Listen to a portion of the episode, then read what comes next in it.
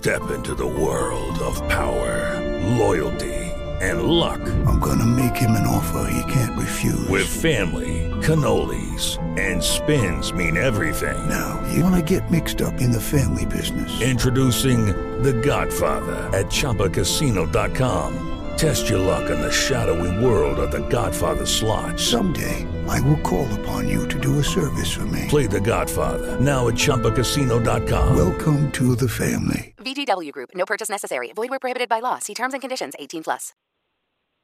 Blog Talk Radio. Hello out there to all you Brooklyn folk and beyond. This is Sam Maxwell, and you are here with the Bedford and Sullivan podcast, the podcast that keeps you, the audience, active listeners in the Brooklyn Dodgers TV series research process. And we always like to dive into the legacy of of the uh, both the Dodgers and the Giants, the National League New York legacy. And so, without further ado, let me welcome on somebody I like to call the Mets fan incarnate himself, and that is Faith and Fear in Flushing's Greg Prince. Greg, always a pleasure. It's been a couple years now since we've done a legacy podcast. And we're still here, Sam, uh, both us and the Mets. exactly, and you know they've had a rough time of it uh, uh, lately, and, and of course, you know, there's sometimes when they're playing this way, I do think back to the Daffiness Boys. You know, I think I think of that term and, and uh, the echoes of the Dodgers and the Giants. And I know that you have personally adopted uh, uh, as your grandfather team the uh, New York Baseball Giants. And um, w- you know, when when the Mets are are going through a stretch like that, do you ever think back to just that overall legacy of of wait till next year in many ways? Well, ho- hopefully it's too soon for next year.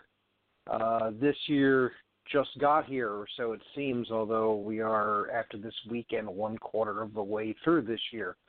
But it's, you know, the, the, the Giants and the Dodgers provide a good reminder that, you know, it's a, it's a long road in any given year, in any given era. Uh, you know, I can think of I can think of uh, one giant team in particular uh, that that was pretty well buried uh, behind the Dodgers uh, this time of year and even uh, far later, and uh, that that certainly uh, you know di- didn't you know write the entire outcome by May. So uh, you know team teams have. Uh, have stretches. Uh, you know, the, these Mets got off to a, a nine and four start things look pretty promising. And since then, they have lost 18 of 24. Uh, I think I think today was the first day where I woke up really in sort of a crotchety mood about them, uh, for lack of a better word. So that's pretty good that you can get 37 games into a season and not be disgusted with your team.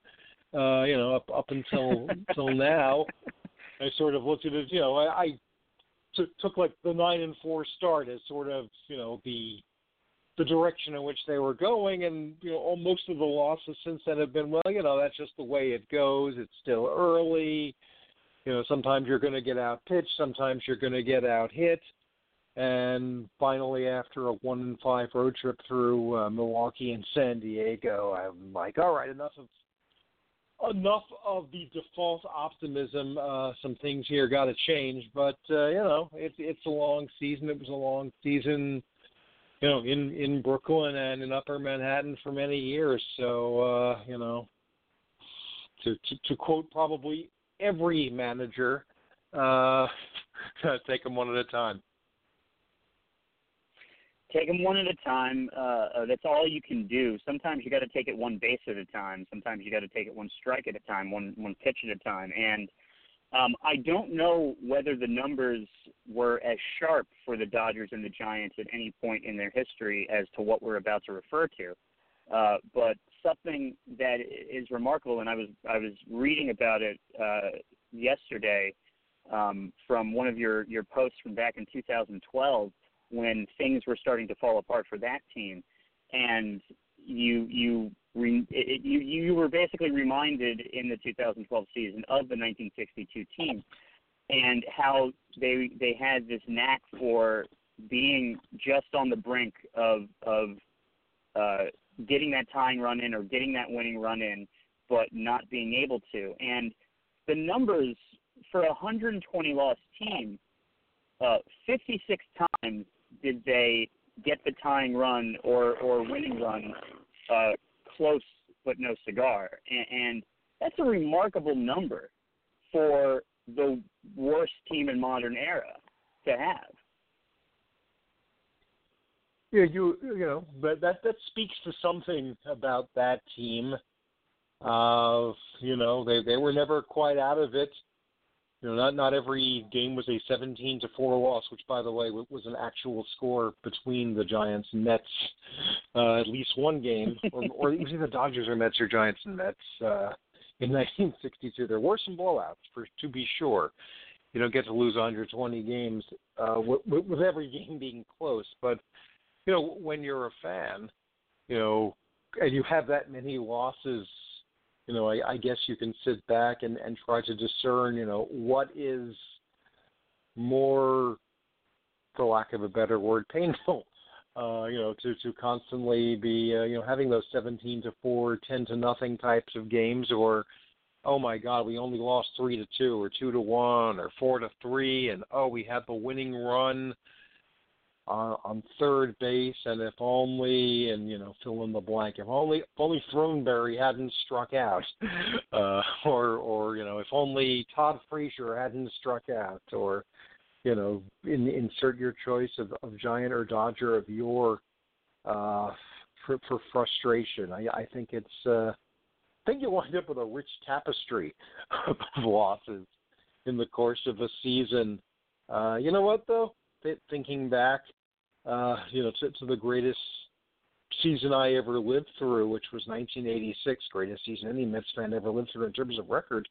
They lost 54 games. I remember there were horribly frustrating. We left the winning run on third base type of games then. So you're, you're never fully satisfied if you're a fan. You know, you, you you can be reasonable and you can be logical and you can say, oh well, it just wasn't our day. So many times once in a while you're just going to throw your hands up and throw the remote at the television or do whatever it is you do to express your dismay. But then you're back the next day, and on, on a day like this, when your team isn't playing, uh, despite the previous six games not, not being that much fun, despite the fact that you didn't get nearly enough sleep because the Mets were in San Diego, you know, just just despite losing an 18 inning game in Milwaukee the other night, all, all of that stuff you're disappointed that there isn't another game. So uh, you know, as uh, within the context of, of what we're talking about here, the, the, the Mets being the National League legacy keepers uh, for, for that which was established in New York all those years ago, uh, you won a game the next day. Uh, you know, the rough part was, uh, you know, the years where there was no game the next day uh, from 58 to 61. So, uh, you know, a day like this will uh, lick our figurative wounds, uh, try, try to use uh, the, the time we have wisely, and uh, you know, be back at them tomorrow night at seven ten. Yeah, and and sometimes it seems that as much as you want the the game today, um, that you it kind of gives not only the team a breather but the fans a breather too, especially as we we raise hell on Twitter in this this uh, uh, such hyper sensitive time that we're currently living in. And you know, I I uh, I I think that you know everybody likes to say like, oh well, now you gotta lick your wounds and beat up on the Marlins, but it never seems like it's all that easy with uh, a team like the Marlins, no matter how much worse they are. You know, I I, I think that people you know, before the season, uh, uh, my friend who's a Phillies fan was like, "Just be happy you play them 19 times." I'm like, it's never that easy with this team.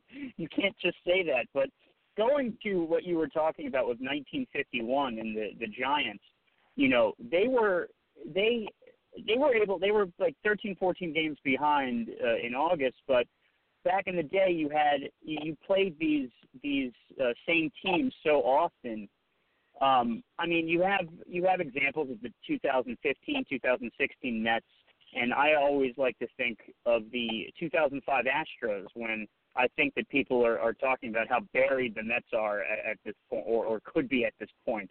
I think about the fact that the 2005 Astros were 15 and 30 and made the World Series.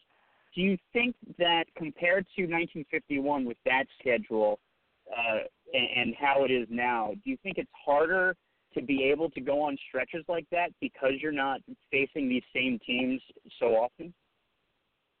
Well, I think the the one thing we have to keep in mind about an accomplishment like the 2005 Astros, or to a lesser extent the 2016 Mets, who were 60 and 62 in August, there's a wild card. In fact, there's two wild cards now. One in 05. Uh, what the the 51 Giants faced, what the 69 Mets faced, uh, you know, were daunting distances, and you know, one shot. Uh, you know, you you had to catch the team that was in first place, or you just had to forget about it.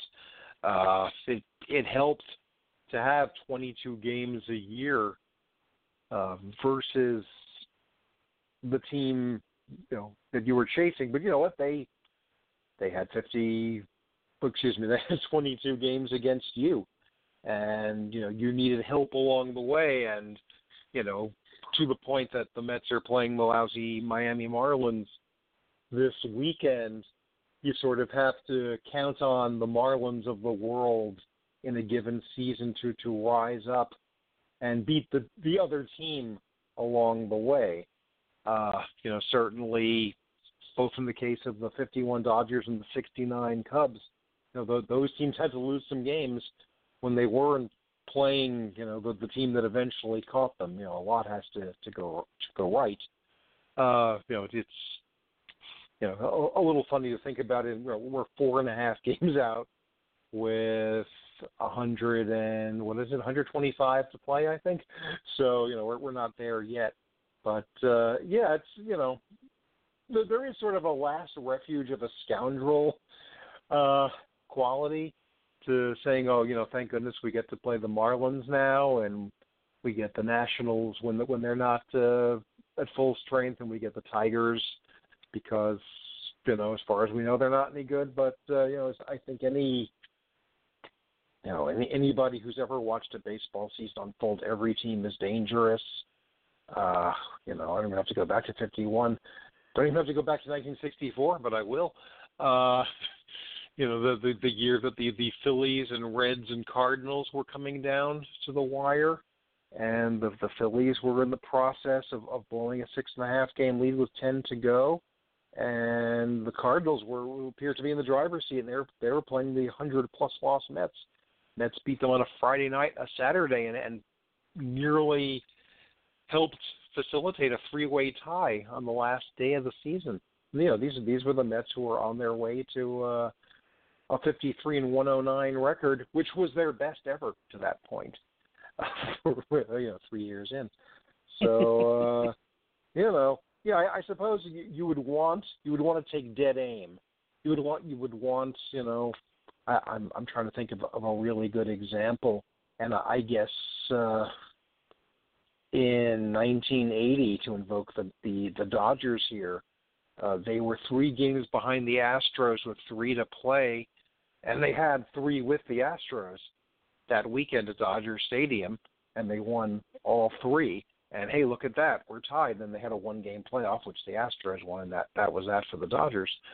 So uh, you know, as as the season gets late, sure you want those head-to-head matchups because you you, you want the illusion of control. Uh, their quote their destiny is in their own hands, which where the Mets were concerned, and may, maybe some years with both the Dodgers and Giants kind of makes you nervous because, you know, I don't know that I, I would would trust certain Mets teams with with the there and therefore. Uh, but by by uh, quality of transference, my destiny in their hands. But uh, yeah, you, you know you you want those uh, those games ahead of you. You know what I remember? You mentioned the 2005 Astros. Uh, yeah, they were 15 and 30, which was that that record stands out to me. That that was the Mets record the year they fired Joe Frazier and hired Joe Torre. Uh, and they were hopeless. And you know, Torre was Torre's team won seven out of eight, and then you know went back to being the the Mets of that era, which lasted far too long.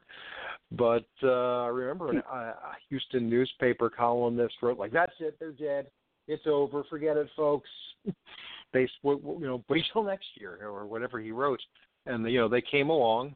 Again, the wild the wild card helped the fact that there were there was no. uh it wasn't like there was one team out ahead of everybody else, and you know they eventually won however many games. Probably, I think probably like 89, something like that, to win the wild card. And then, you know, good luck in the playoffs took over.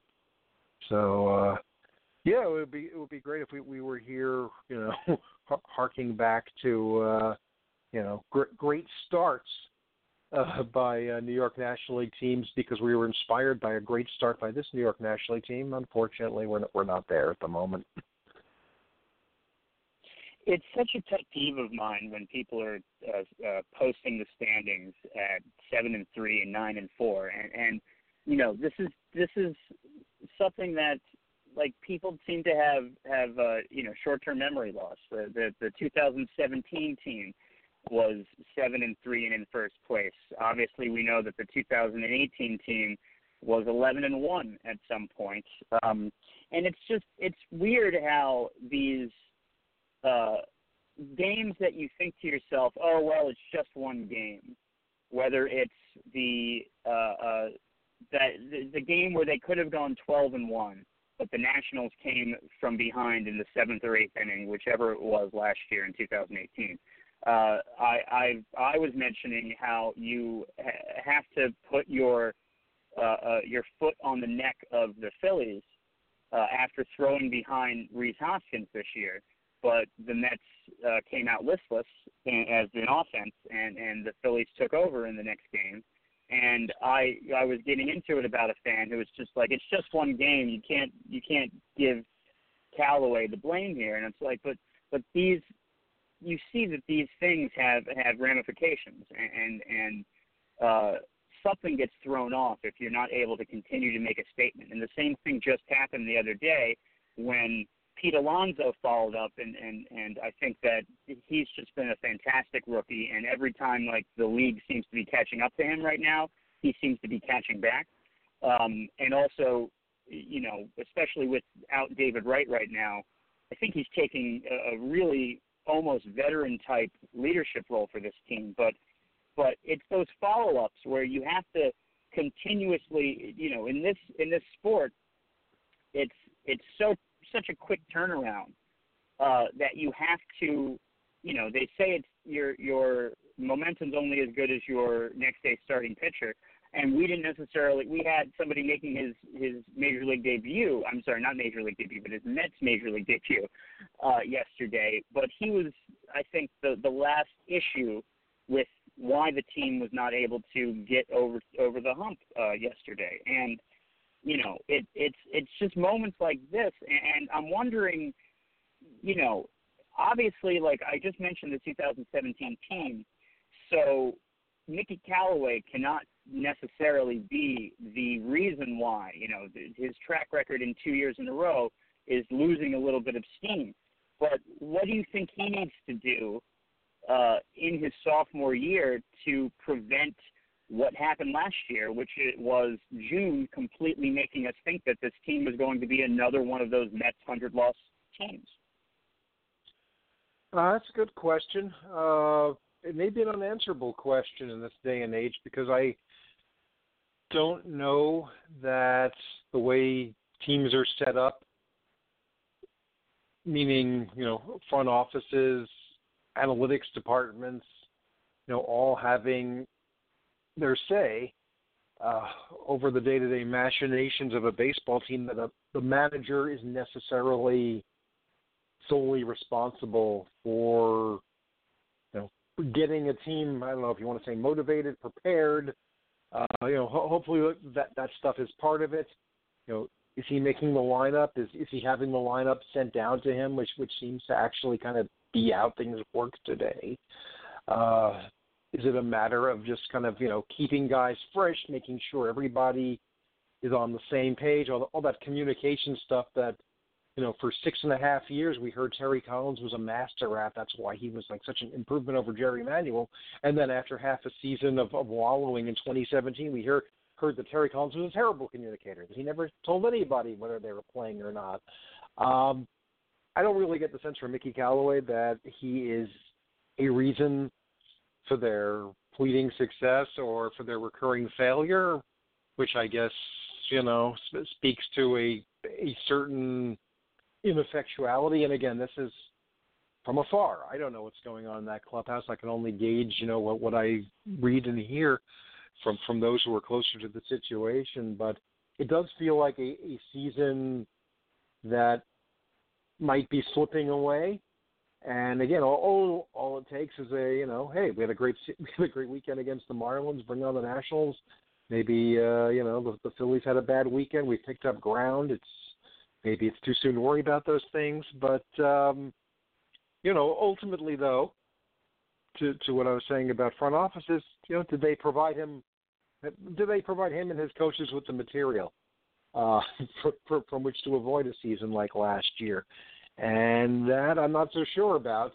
Right, right now the Mets seem to have constructed a roster immune to success. I get the feeling it's it's the fact that they sent down Dominic Smith about a week ago uh, really speaks badly to how the Mets operate. I think that you have your your best left-handed bat off the bench, and when you had to make a move to get get somebody back after an injury, said, "Well, we don't know what what else to do. Uh, God, we wouldn't want to lose somebody like Keon Broxton, there's a 150 batting average, because somebody might pluck him on waivers because we don't have options on him well, let's just send down the guy who helps us win games. Uh, not not to say that that Dom Smith would have gotten you know five big hits on this road trip and made everything better, but you it, it just seems short sighted, and it just seems to be how the Mets have operated all year, trying to figure out how to you know hold on to a bunch of pieces to a puzzle that's not coming together as it is. Uh, you know, when you look at guys like Todd Frazier and you know you have Jed Lowrie coming back. We don't know what Jed Lowrie is going to be, but obviously he's going to get his opportunities. What, is, what does that mean for a youngster like J.D. Davis? Uh, you're you're still kind of plugging in Jeff McNeil wherever you can because you you took away his most natural position at second by bringing in 36 year old Robinson Cano. You're kind of squeezing him off a of third base. You're insisting he's a left fielder. He's not really a left fielder. And again, if things work out well, uh, great. He's in left field and he's hitting 350 but you know balls fall in or you know he doesn't quite know how to you know leap at the wall and catch one which you know doesn't happen that often but it happened in san diego yesterday. So i, I it just gets the feeling that the entire thing is set up to not succeed at, at every turn. And lo and behold the mets are three games below 500 uh I, I don't really get the sense that Callaway is, is is a driving force to to bring them out of it, but I'm not I'm not sure it's him and him alone that's the reason that uh, you know that this team is not uh, doesn't feel better positioned. Yeah, you know, and and as they say, we'll have to see uh, one way or the other. Uh, que sera, sera. Whatever will be, will be. Um, I'm going to switch gears now, uh, going back to to somebody who is uh, near and dear to many New York baseball fans' hearts, and that's Casey Stengel uh, when we were talking about the 1962 team, the 1964 team even. Uh, I, I believe still had Casey Stengel at the managerial helm. Oh, yeah. If I remember correctly, uh, 2000, uh, uh, sorry, 1965 was the last year. But I I looked at his playing years, and what's remarkable about it, and I, he was obviously not a Hall of Fame caliber player, uh, but what stands out to me was that um, in his age 31 and 32 seasons, mind you, at that point, based off of the plate appearances, he was relegated to bench duty. But Casey Stengel for the New York Giants hit 368 in 1922 and 339 in 1923. Um, and overall, over a 14-year career, he hit 284. Um, and, and he was a darling coming up for the Brooklyn team. They they he was a big fan favorite, and and you know Casey Stengel was Casey Stengel throughout. Uh, had that bubbling personality and and Stengelese, as they like to say, going all the way back to his Brooklyn days. So he was very much uh, thought uh, thought of uh, in in very endearing terms.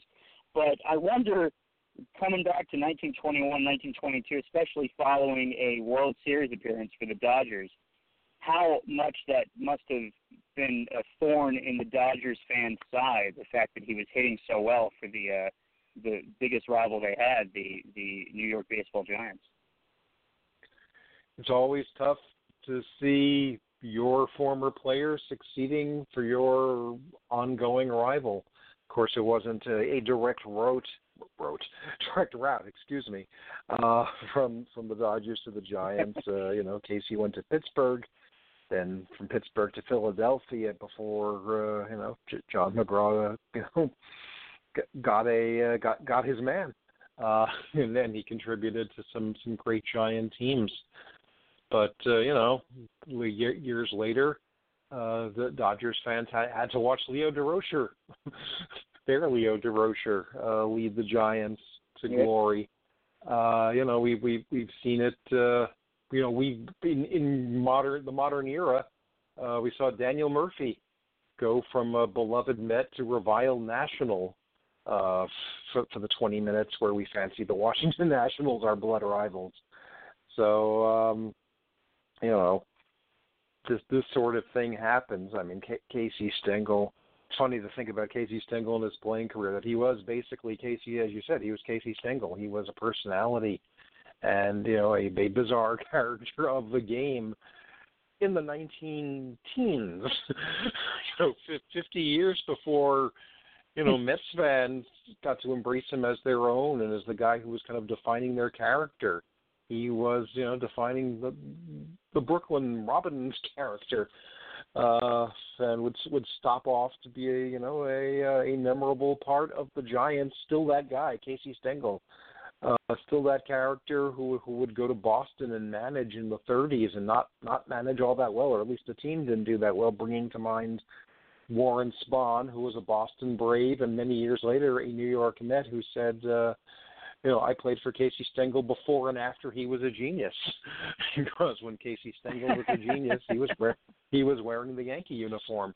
And uh, gee, it kind of it kind of helped much as Mickey Callaway might might admit if you got him alone, it helps to have really good players if you want to be a really good manager. And uh, Casey Stengel had a lot of good players between 1949 and 1960 in the Bronx. So um, you know, uh, if if you can't be good, maybe maybe the lesson here is at least be entertaining. And no, nobody ever accused Casey Stengel of not being that. That is for sure. What's what's remarkable, even more, like dissecting these numbers, is that you know during his Brooklyn years, he was uh, clearly a, a you know playing 124 games, uh, averaging about that. In 1917, he played 150 games of 622 plate appearances, only batting 257 that year. Um, he did have 73 RBIs that year, but what's so crazy about his 1922 and 1923 New York Giants seasons was that he not only batted 368 and 339 respectively, with some great on base percentages as well, uh, but he hit 48 RBIs and 43 RBIs uh, in only 250 at bats and 218 at bats respectively for those World Series winning. T- uh, uh, sorry, one of them is a World Series winning team, and obviously we know what happened in 1923 when the Yankees finally got their own home. Um, but th- those are some remarkable uh, uh, RBI numbers, and I'm sure if I go even further, you'll see that he he was must have been coming up in in a lot of big spots and coming through in those spots and was probably trusted by McGraw to come through in those big spots, and you know re- rewarded his manager's trust. I mean, you, you talk about the 1923 World Series, uh, the first one the Yankees won, uh, the, the, defined up to a point by Casey Stengel uh, and his inside the park home run exploits. He had two home runs in that World Series. You know, lifetime World Series, and of course that was the only postseason there was. Uh, a 393 hitter, uh, 1916, 22, and 23, the first one for the Dodgers. Uh, you know, this is the kind of player who, you know, years later, I, I wonder, you know, what what analytics would have said about about that kind of player years later because he he sounds, and I again, I'm sure the number, I'm sure the numbers are there to be analyzed, but uh, you know, this is the kind of player that that fans throughout baseball history have cottoned to, and they always want to see that kind of guy up. Look at those RBI numbers. Look look look at the uh, you know the way he ran the bases. And you know there was probably somebody will, willing to take out an abacus because there were no calculators then, and say no, he's not really that good. Uh, you know, he's it's overblown. You're uh, you know you're putting reputation ahead of production. Um, but uh, you know, the, this is uh, you know, in in a way, we are we are fortunate that everything sort of has to be figured out retroactively uh, because it's nice to have those legends, and I think that that's you know where you know the the interest of, of, of people like you and me in these teams that we never saw comes from the fact that that people you know kept the legend alive and kept telling the stories and the the numbers are important but they're also sort of incidental you know, you know what really uh, to, to to fast forward back to the present day kind of kind of gets me down as much as I love say Pete Alonso hitting really long home runs. I am after I guess now it's it's been in the baseball vocabulary for about four years now. The phrase exit velocity, which is fine if hmm. that's something that analytics departments want to have and in their arsenal of figuring out why they want to keep this player or that, that's great. I don't I don't mind hearing about it. But the second that a home run is hit and I start seeing a barrage of tweets telling me that you know Pete Alonso hit a home run that that left you know that that left Petco Park at 117.2 miles per hour, or whatever it was. Like that doesn't mean a damn thing to me. Because you could say it left at 106 yeah. miles an hour, and that would still sound really good.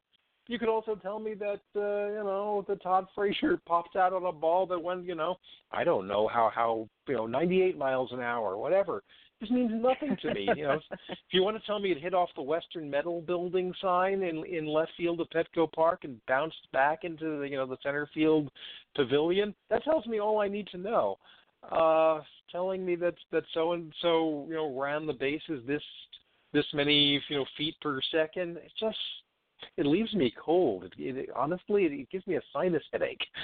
Uh, and again, I, I'm not, I'm not trying to. I'm, I'm not trying to provoke a rearguard action here against progress. I'm all for it. Uh, I'm, I'm, I'm all for using all of this stuff to get an edge to help help your team win a game.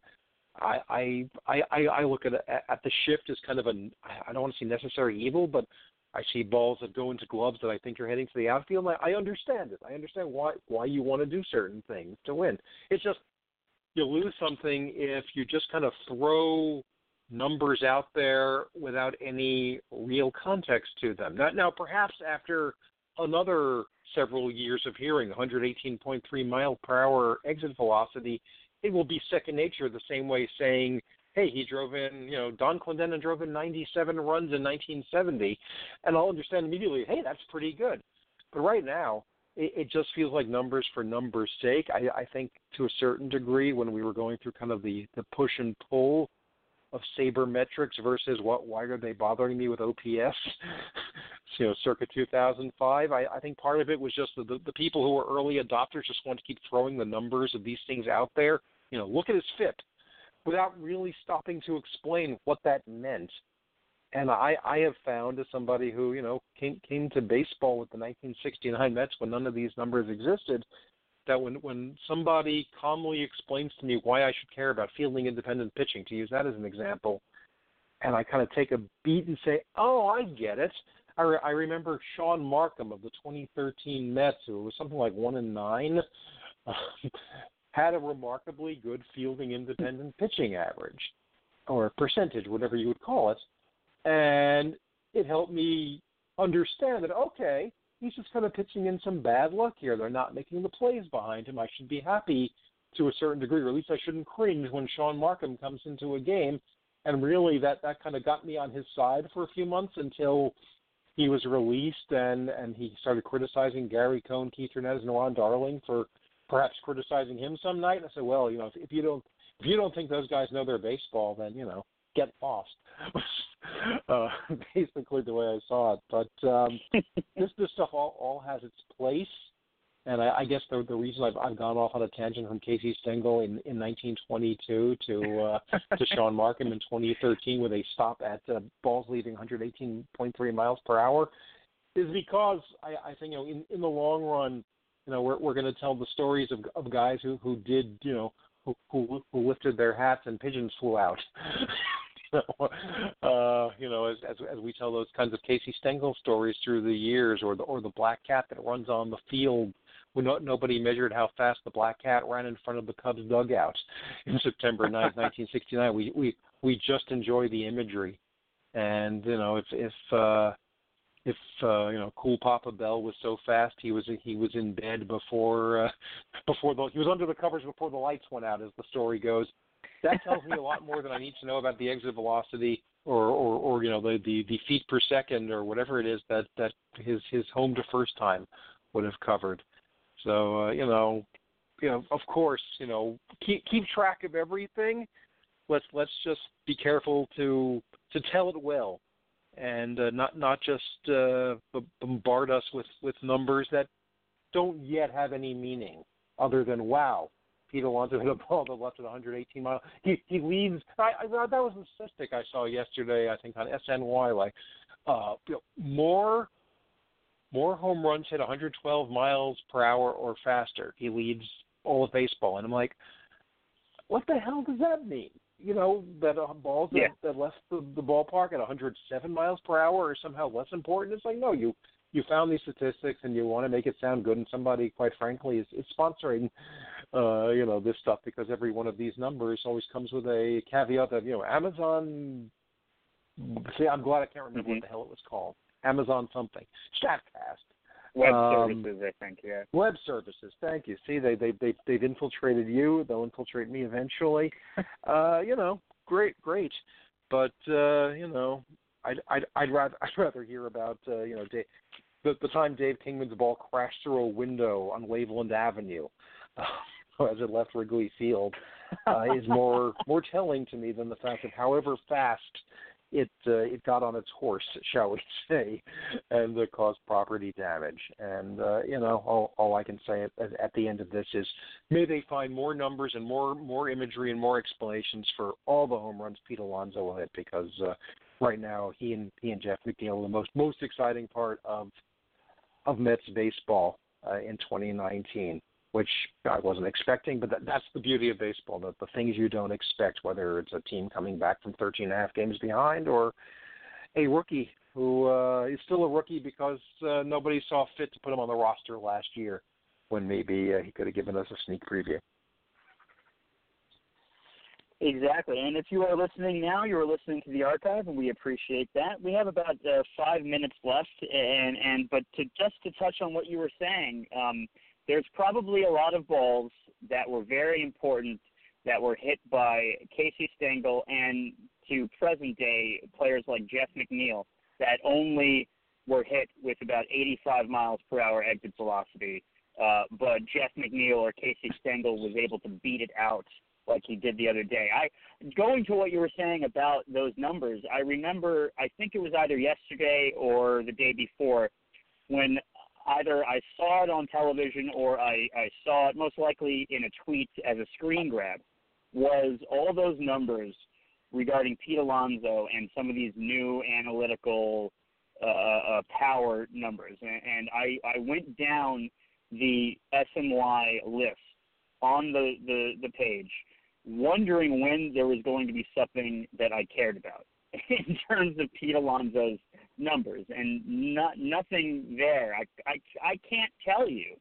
The only thing I can tell you was exit velocity, and I don't remember the number. And I just remember that the other things had something to do with exit velocity, but I could not factor that in. Exit velocity when I'm, you know, uh, doing research for this project, and and the story that I'm te- uh, I'm I'm trying to tell it's not going to be there's nothing in exit velocity that's going to tell me how important Dolph Camilli was for the Brooklyn Dodgers of the late 30s and early 40s. How important Pete Reiser was before he kept crashing into walls and getting concussions from being beamed. It's not like I, I, it, it, we don't know how fast the ball was thrown by people who hit Pete Reiser in the head. All we know is that he suffered considerably because of the damage from either getting hit in the head or the way he would throw himself into cement walls or the way he got run out there just to play baseball in the army. Those are the things that tell the story that we're trying to to tell. And as of now, all we do know is that Pete Alonso can hit balls rather far. But just like he said the other day, Mr. Alonso said, and going back to the leadership uh, element that he is is starting to gain traction with, the only thing that matters at the end is not that rookie of the month. It's not exit velocity. It's going to be that World Series, and that's the those are the only things that matter when it comes to telling the story. Yeah, you know, I, I you invoked David Wright's name earlier, and I, I was struck the other day thinking, uh, it's interesting to me that you know I, I did a you know through, through baseball reference. I added up all the players who David Wright played with from 2004 through last year. Uh, you know, including you know when he was on the the disabled list forever, and you know because he still was the captain, he was still an active player, still you know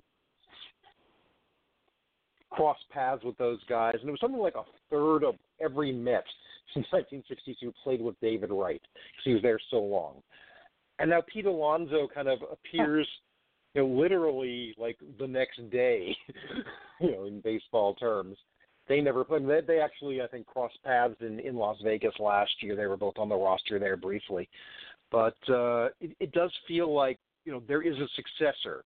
I, I personally was always kind of looking for a successor to David Wright in a way because David Wright's, you know, very admirable steadiness all those years when the Mets were not, you know, achieving our dreams for them I always found a little maddening. he was such a professional, and I kind of just wanted him to be kind of raise his voice. I, I always thought Ike Davis would be that guy, and you know that that didn't work out.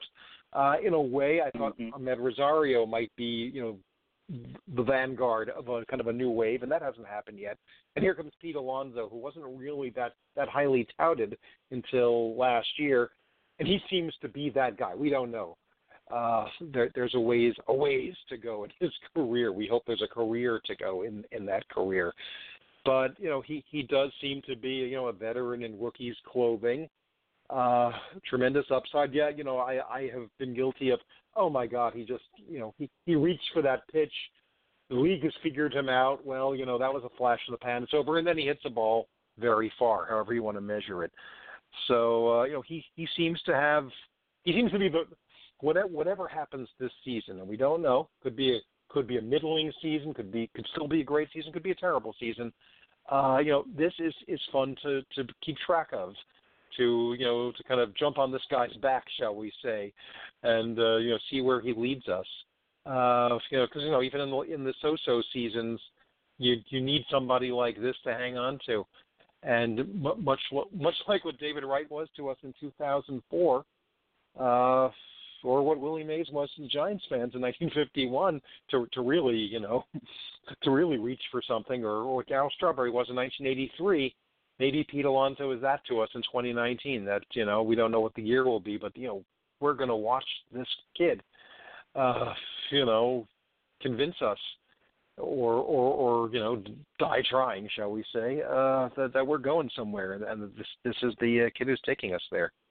It's, it's very exciting. And you know, I, I noticed the other night yeah. when when it, when he when he hit that home run with however however much the exit velocity was, his 11th home run. Edwin Diaz came in, had some trouble, but got his ninth save. And I was thinking, you know, Pete Alonso has more saves than Edwin Diaz. And you know, you have to add caveats. you can't have a save. You can't have a save without a win. So Edwin Diaz only had so many chances, but Edwin Diaz has done a, a pretty good job uh, he hasn't doesn't have 57 saves yet. That would be impossible. But you know, we're, we're always convinced that the the new closer is going to become a Met and just kind of you know evaporate. But that hasn't happened yet. So he's doing this job, and here's a guy who a year ago at this time was just sort of a, in terms of Alonso, was just a guy. I think it was a double A, and there was only like a, some stirring of why don't they get Pete Alonso here? And he has more more home runs than your closer, who is considered you know a top notch closer for a team that that was has been pretty good up until now, uh, until really this this road trip where they had a winning record. Um, he has more home runs than that guy has saves. And it struck me and again. If, if you were hey, to Greg, say to me that, Greg, I'm sorry, gotta go. Greg, I'm sorry to cut you off. Yeah, sorry to cut you off, but it looks like we're about to get cut off, and, and so I just Okay. wanted to thank you before the the air uh, uh, left the tires, if you will. And uh, it, it's always a pleasure to talk baseball with you. You, you know, and, and as we know from many podcasts, we can keep going and going. Thank you for allowing me my tangents. Thanks, Greg. Okay, round two. Name something that's not boring. A laundry? Ooh, a book club. Computer solitaire, huh? Ah, sorry, we were looking for Chumba Casino. That's right. ChumbaCasino.com has over 100 casino style games. Join today and play for free for your chance to redeem some serious prizes. ChumbaCasino.com. No purchase necessary. Where prohibited by law. 18 plus terms and conditions apply. See website for details.